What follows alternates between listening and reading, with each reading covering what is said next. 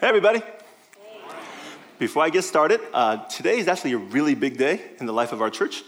Uh, well, actually, especially for the Blackhawk Fitchburg family. Today is their first Sunday worshiping in their brand new building. So wait, wait, watch this, watch this, watch this. So I'm not gonna. All right. Are we ready? All right. You got it? Yeah, here we go. Okay, you started earlier, Trevor? All right. There we go. Let's do really excited. Tell Blackhawk how thankful we are. Make some noise, yes! All the sides and venues, yeah! yeah. Woo! Yeah. Yes!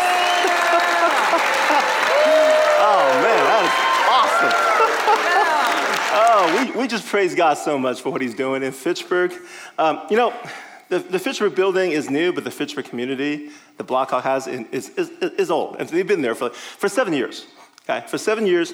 Imagine converting a middle school to a church and converting it back to a middle school every single Sunday for seven years. Imagine early winter, freezing, dark mornings using blow torches to melt the ice off the wheels of the trailers. That actually happened, by the way. So, you know, these tougher moments, God has used them to form a sense of community, a sense of volunteering spirit at Fitchburg, which is going to be now just going to be redirected to, to deeper impact in the, the community, the city of Fitchburg. So uh, uh, we are grateful for the Fitchburg community. We're grateful for the generosity of people who gave to reach. We are grateful, and we look forward to what God's going to do using this building to affect and transform lives. So uh, let me pray for us. Okay, let me pray for us and pray for what's going on in Fitchburg. Uh, Father, uh, we love what you're doing in Fitchburg. We're, we celebrate, we glorify your name, we praise you. We are, we are, we are, we're, we, we celebrate along with the people we just saw on the screen. They, they are so excited today, and, and we celebrate along with them. Um, they are such a great community, and they have been so faithful. Uh, and we thank you for the for the generosity of, of your people. You, your your people have made this happen, and, and we are grateful for that. And we just, we we we commission this building. We want to see this building be a place where people come to know you, people whose lives get transformed, they meet you, and they change their city because of it. We give you praise and thanks, and in Jesus pray, in Jesus' name, all God's people said, amen. All right. Well, let's get started. Uh, my name's Charles. I want to uh, I want to greet all of you who are here, and those of you joining us by video in Traditions Gallery, downtown in Fitchburg, those watching online, and those of you listening to our podcast. Uh, to the Chinese speakers in our congregation, 弟兄姐妹平安, to everyone, welcome to Blackhawk Church. Now, we have been in this series called Unexpected Kingdom, and we started in the fall.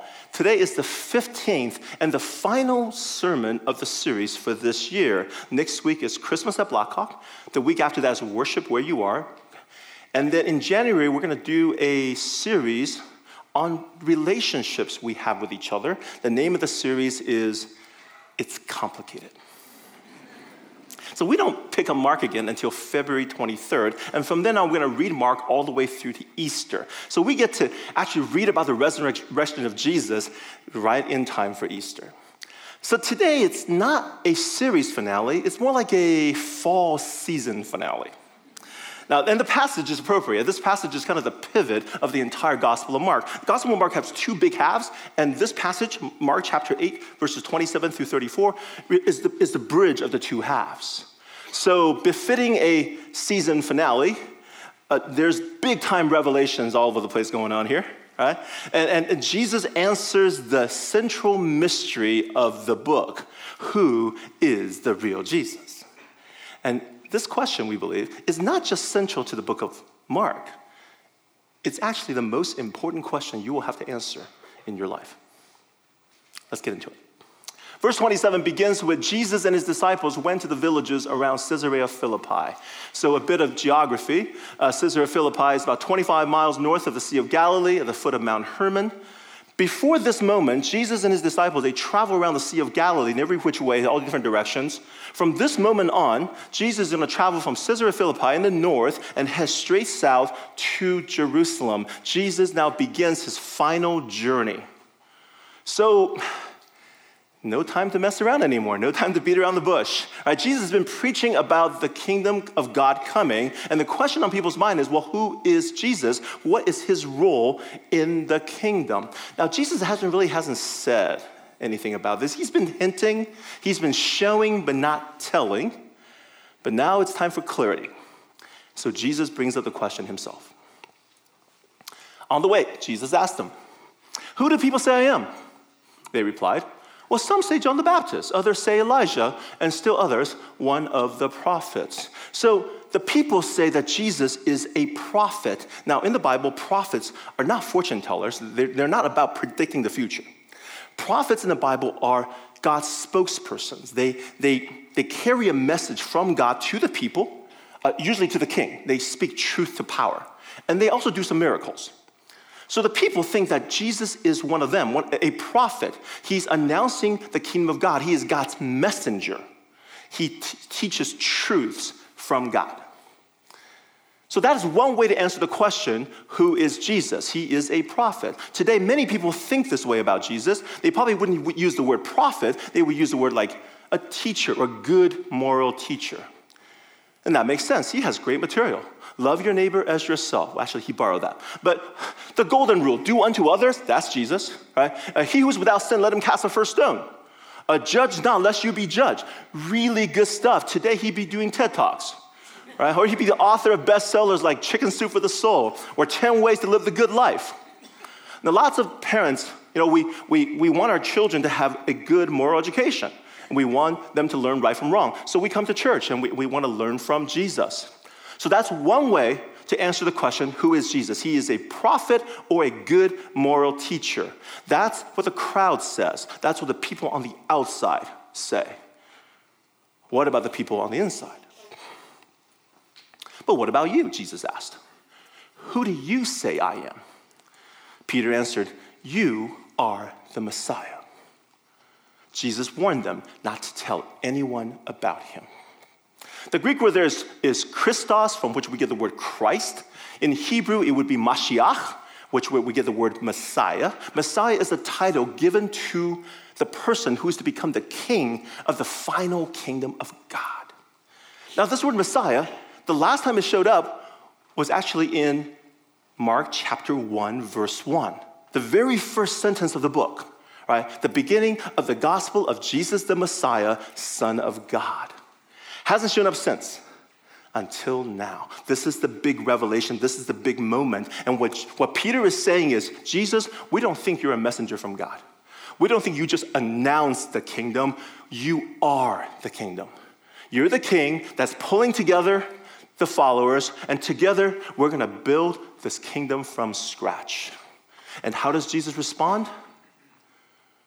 Shh, don't tell anyone about this. And we're like, why not? I mean, come on, Jesus, isn't it about time? Come on, right?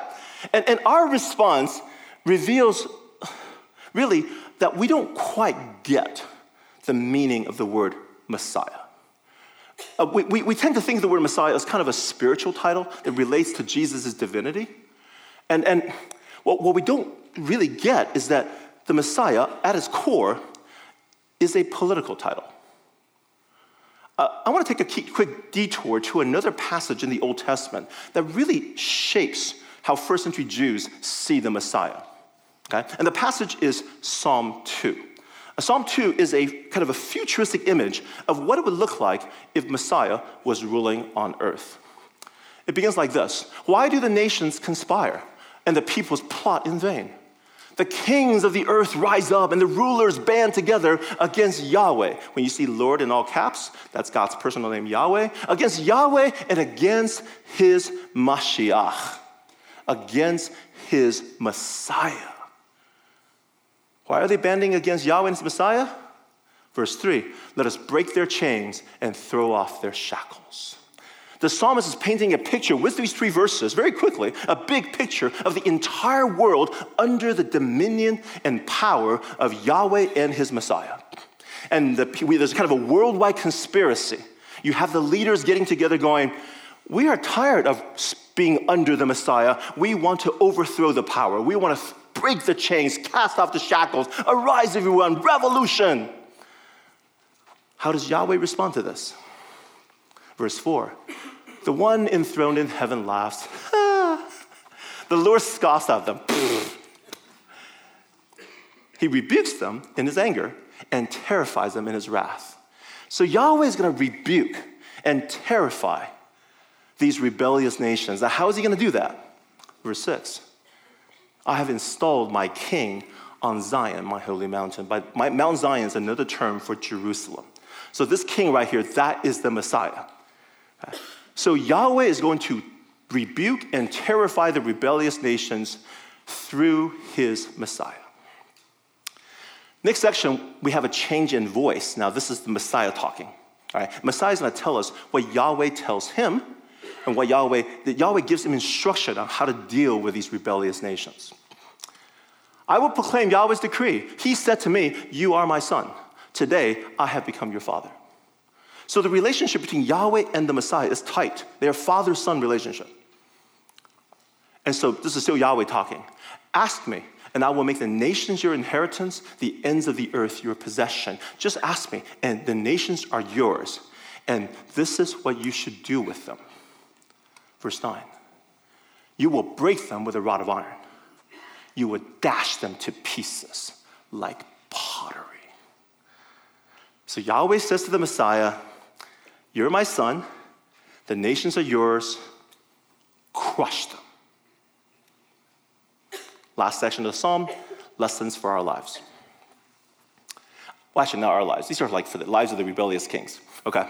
Therefore, you kings, any kings here? Be wise, be warned, you rulers of the earth. Serve Yahweh with fear and celebrate his rule with trembling. Kiss his son, the Messiah, or kiss up to his son, the Messiah, or he will be angry and your way will lead to your destruction. For his wrath can flare up in a moment. Blessed are all who take refuge in him. This is the Messiah, the emperor of the world. Are you getting a sense? Are you getting a sense for who the Messiah is supposed to be? Are you getting a feeling for why Jesus says, shh, don't tell anybody? You see, to claim the Messiah title is to court trouble with the Jewish and the Roman authorities. In Mark chapter eleven, Jesus openly accepts his messianic identity, and he is dead within a week. Jesus says, shh, because he's not quite ready to die yet. Now, here's the thing.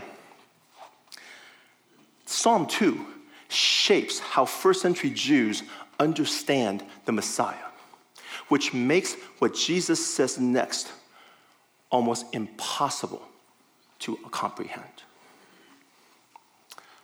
Verse thirty-one, Jesus then began to teach them that the Son of Man must suffer many things and be rejected by the elders, the chief priests, and the teachers of the law, and that he must be killed, and after three days rise again. Jesus starts teaching, and what he teaches is mind-boggling. Right? He says the Messiah is going to suffer and die. Now, that's just nuts. The, the Messiah in Psalm two does not do suffering. The Messiah in Psalm, Psalm two is robed in majesty and glory. He is the Son of God. He has the backing of the creator God of the universe. He is the one that all the other kings and, and leaders, they're the one kissing up to him. They're trembling before him, scared. There is absolutely zero expectation in the first century that the Messiah is going to suffer and die. None whatsoever. Now, there is this other person in the Old Testament who is supposed to suffer and die. There is this mysterious figure called the servant of Yahweh. He shows up in the book of Isaiah, and he shows up in these amazing passages called servant songs. And one of the most famous is Psalm, is Isaiah chapter fifty-three, in which it describes the servant suffering and dying for God's people. You're very familiar with this passage. Here's a sampling of that chapter. But he, the servant, was pierced for our transgressions. He was crushed for our iniquities. The punishment that brought us peace was on him, and by his wounds we are healed. We all, like sheep, have gone astray. Each of us have turned to our own way, and Yahweh has laid on him the iniquity of us all.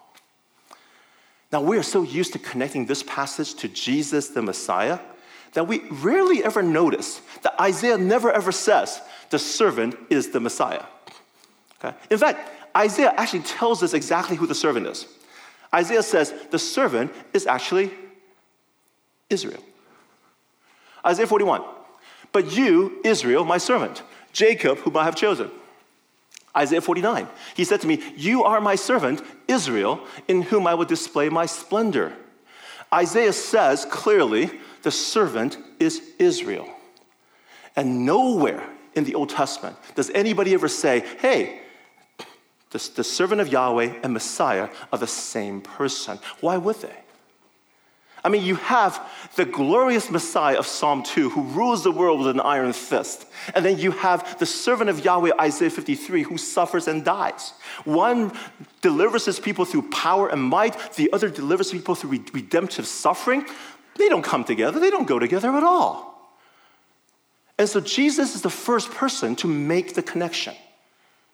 He says to his disciples, I am the Messiah. I am also the suffering servant. And just like that, Jesus redefines what it means to be the Messiah. The Messiah suffers for his people. The Messiah dies for his people. And this is all just complete nonsense. And not surprisingly, Peter loses it. Jesus spoke plainly about this, and Peter took him aside and began to rebuke him. But when Jesus turned and looked at his disciples, he rebuked Peter. "Get behind me, Satan," he said. "You do not have in mind the concerns of God, but merely human concerns." Jesus speaks clearly about this. Okay, when was the last time Jesus speaks clearly about anything? Right? But here he knows he has to, because there's absolutely no way the disciples can figure this out on, by themselves, that the disciple, that the Messiah is supposed to die. And even when he speaks clearly, it still doesn't work, right? Peter's like, psst, psst, Jesus, come on, come on, come on, come on, Jesus, come on. Hey, Jesus, I know you're under a lot of stress, okay? But you can't talk like this, all right? You, you just got to buck up. It's all right. It's all going to be good, all right? You're not going to suffer. You're not going to die. We're going to go to Jerusalem, and we'll kick out the Romans. It'll be fine. We have faith in you. You got to have some faith in yourself. That's my interpretation of Peter rebuking Jesus, okay? So while Peter's going on and on, Jesus is looking at his disciples, looking at their reaction, and he's like, I got to stop this. And he just shuts Peter down. Get behind me, Satan. He calls Peter Satan. Now, let's just be clear. Uh, we don't think Peter is Satan. Uh, well, I don't even think he's saying that Peter's demon-possessed. Okay? I think what Jesus is really saying is this, that Peter is doing the work of Satan. He's doing what Satan wants done. Think about it. You think Jesus wants to suffer and die? You think that's going to be peachy keen for him? He is gritting his teeth. He is steeling himself for a horrendous ordeal that is coming up. And now his closest follower is telling him, oh, no, don't worry about that. Don't do that. We go to Jerusalem. You know, you do your finger snap. Out goes the Romans. It's all going to be cool. It's going to be good. Life of glory and honor and ease. And Jesus says, no, no, no, no, no. You are trying to derail me from my mission. You're trying to tempt me away from my calling. You're not doing God thinking. You're doing human thinking. Peter, your entire understanding of the kingdom of God is way off. And so Peter shows us a second way to answer the question, who is Jesus? Peter and his disciples, they believe in Jesus, who is the glorious Messiah of Psalm two. Now, all of us, we know Jesus suffers and dies, right? We know that part. But some of us, we, we haven't fully grasped what it means to follow a crucified Messiah. So in essence, in, in, practic- in practical terms, we're kind of in Peter's shoes. We think like Peter. We worship the glorious Messiah of Psalm two. What does that look like? Well, the logic goes like this. Um, We know the Son of God. We know the King. We have an in with him. So we get a little bit of that good stuff, right? Right? I have people who tell me that if I follow Jesus properly, I wouldn't get, I would not get sick, ever. I have people tell me that, Charles, if you have enough faith, you actually shouldn't buy life insurance to protect your children in case something happens to you. To follow Jesus means protection, means health, means blessing, means prosperity. To be rich is a sign of God's blessing. Glorious King, glorious nation, glorious people. Peter wants a Messiah without the suffering, and so do we. And Jesus says, that's human thinking. That's how the world understands kingship. And so Jesus offers a third answer to the big question. But before you get there, I just want to give you a quick heads up, because what Jesus says next is just absolutely radical. And um, he's laying out what it means to follow him, and, he, and he's laying out kind of his ideal image of what it means to be his follower. So what I want to do is make sure we understand what Jesus is saying, and then we can talk through how we respond. Okay? Here goes. Then Jesus called a crowd to him along with his disciples and said, "Whoever wants to be my disciple must deny themselves and take up their cross and follow me. For whoever wants to save their life will lose it, but whoever loses their life for me and for the gospel will save it. What good is it for someone to gain the whole world, yet forfeit their soul? Or what can anyone give in exchange for their soul? If anyone is ashamed of me and my words in this adulterous and sinful generation, the Son of Man will be ashamed of them when he comes in his Father's glory with the holy angels." Wow. Dry box. Mic drop moment. Boom. Now let's let's make sure we understand Jesus. All right. Um, first thing, Jesus calls the crowd. He doesn't just talk to the twelve, right? This is not a calling just for some kind of a subset of super disciples. This calling is for everyone. Second, he says to everyone, if you want to be my disciple, take up your cross and follow me. Now, what does take up your cross mean? Now, some people use the phrase in a way that suggests it means something like to endure hardship, or to, uh, you know, be patient through a time of trial or difficulty. They use the phrase like, oh, this is my cross to bear. Now, I hope I don't offend anyone, but to take up your cross absolutely does not mean to endure hardship or to keep it together during difficult times. It absolutely does not mean that. There is only one occasion in first century Roman Empire in which you would pick up your cross. And that is when you have just been sentenced to death in a judicial proceeding. At this point, they would hand you a piece of lumber, and you would pick it up, and you would carry it, and you would walk to the place of your execution. Once you get there, they would tie your arm or nail your arm to that piece of lumber. They would hoist the whole, your body and the lumber, up to a pole. They would fix that lumber there to the pole, and you would hang there, dangling there, naked, until you die. That is the only time anybody would take up their cross. The cross is an instrument for torture and for execution. It's about pain and death. The story is told that before the nineteen sixties in America, when an inmate is walking from death row to the electric chair, this person would be surrounded by guards who would be calling out, "Dead man walking! Dead man walking!" I don't know if that's accurate or not, but the meaning of that phrase is obvious, right? The person is alive, the person is walking, and yet from the pers- perspective of our society, that person is already dead. To take up the cross means to take that walk to the place of your execution. It means to live as dead men walking. Today, Jesus would say, if you want to be my disciple, follow me to the electric chair. If you want to be my disciple, follow me to the lethal injection room. For whoever wants to save their life will lose it, but whoever loses your life for me and for the gospel will save it. This is not metaphorical. This is not symbolism. Many, many, many, many Christ followers have lost their lives because they follow Jesus. But this is not just about dying for Jesus. At the heart of this call is about our attitude toward living. Jesus says, look, if you want to follow a crucified Messiah, you need to live as though you have already been sentenced to death. You need to live as though you have no legal status, no rights. As far as the world is concerned, you are dead. And if we are dead to the world, we live with a boldness and a recklessness that is sold out for the kingdom of God. Everything we say and do and think is for the kingdom, without thoughts to our future, our status, our rights. That's what it means to follow a crucified Messiah. The cross defines Jesus. The cross defines his followers. That's what Jesus is calling for. How do we respond to that? Well, first thing, um, and maybe I shouldn't say this on stage, but I will. Um, I can't tell you how to live that out because I have no idea what it's like to live like that. Um, I have been following Jesus for over thirty years. I have never for one moment lived from a place of a complete rejection of my rights, my status, my future. Now, I've read church, church history. I've seen men and women do this. So it's not impossible.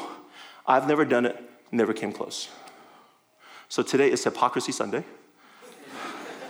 Do as I do, do as I say, not as I do. Second, this passage is absolutely brutal. And a very easy response would be, wow, that's just too hard. That's just way out there. There's no way we can do that. We can't follow Jesus. Before you go there, just hang on. We need to read this passage within the context of the entire Gospel of Mark. Now think about this. Let me ask you a question. You've been reading Mark. In the Gospel of Mark, does Jesus get his ideal disciple? No. Not even close, right? Four weeks ago, the disciples' hearts are hardened. Last week, Jesus is grilling his disciples in the boat because they're clueless. Today, Peter says to Jesus, hey, you're the Messiah. Five minutes later, Jesus is calling him Satan. When they get to Jerusalem, one of the twelve will betray Jesus. Another one will say, I don't know this guy, Jesus. I never met him before in my life. When Jesus gets arrested, they all run off. The only people at the foot of the cross are the women who follow Jesus. When Jesus walks to the cross, he walks there alone. No one follows him. No one. In the Gospel of Mark, there is a yawning gap between Jesus' ideal and the disciples' reality. Because people who follow Jesus are people who are deeply flawed. They are broken people living in a broken world. And that is us. And Jesus does not give up on us. So what we need to do is to hang on together two critical concepts. We need to just pull them together. We can embrace the radical nature of Jesus' call if at the same time we also embrace the radical nature of his grace. On the cross, every sin is forgiven. Every brokenness is redeemed. We are accepted without condition due to the extravagant price paid by Jesus. Is it surprising that such a radical grace would be accompanied by such a radical call to discipleship? Is it surprising that because Jesus, the Son of God, the, the Messiah in glory and power, dies for us, that we would be called to surrender our lives to him and to live a new life shaped by the life of the, our crucified Messiah? To follow Jesus is to live with those two realities at the same time. Every day we revel, we celebrate the grace and the forgiveness of God, and every day we cooperate with the Holy Spirit to lead us onto the path toward the cross. I want to close our time together um, with a simple question. Who do you say is Jesus? The culture tells us he's a good teacher. He has good material. He can help us live the good life. And we bring that expectation to church. So I want to make it clear what we're doing here. What we're doing here is not teaching you how to live the good life. What we're doing here is being the kingdom, being the people, being the community that Jesus is building to establish his reign, his dominion, his power over this earth. Who do you say is Jesus? Is he this, the glorious Messiah, the Son of God in power? He is that. But when we ignore the suffering servant part of his identity, we think human thoughts. We think, oh, glorious king, we get some of the goodies. Blessings, protection, prosperity, wealth. Who do you say is Jesus?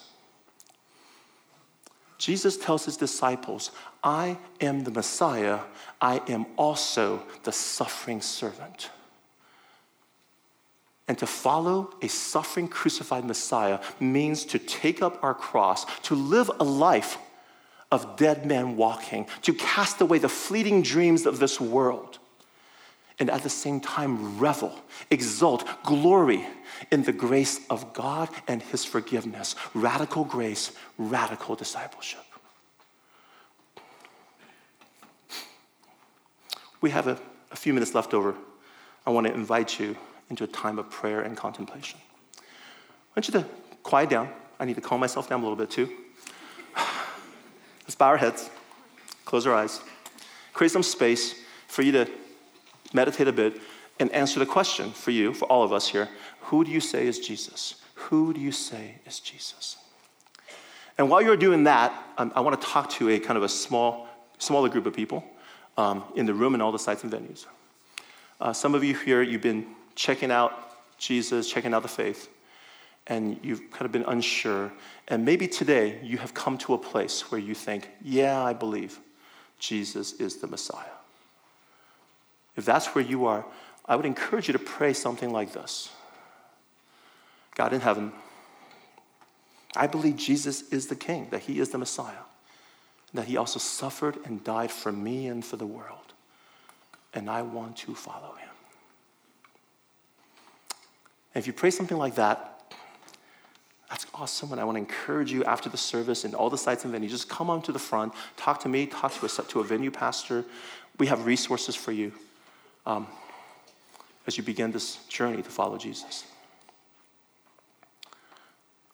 But for everyone else, uh, join me as I close this in prayer. Father, we, we look at Jesus' call and we're like, wow, this is not where my life is. This is... is so far. At the same time, we, we we we revel and we just embrace your grace, your love for us, your forgiveness on the cross. And we know that we don't have to live this out perfectly. What we what we want is to to to know you, to be with you, and we what we want is to, to move toward this ideal you have. We want to be the kind of people who can take up the cross and to walk and to live in a way that says the world is dead to me. I only see the kingdom. Help us, Father, as we do that. In Jesus' name we pray. Amen.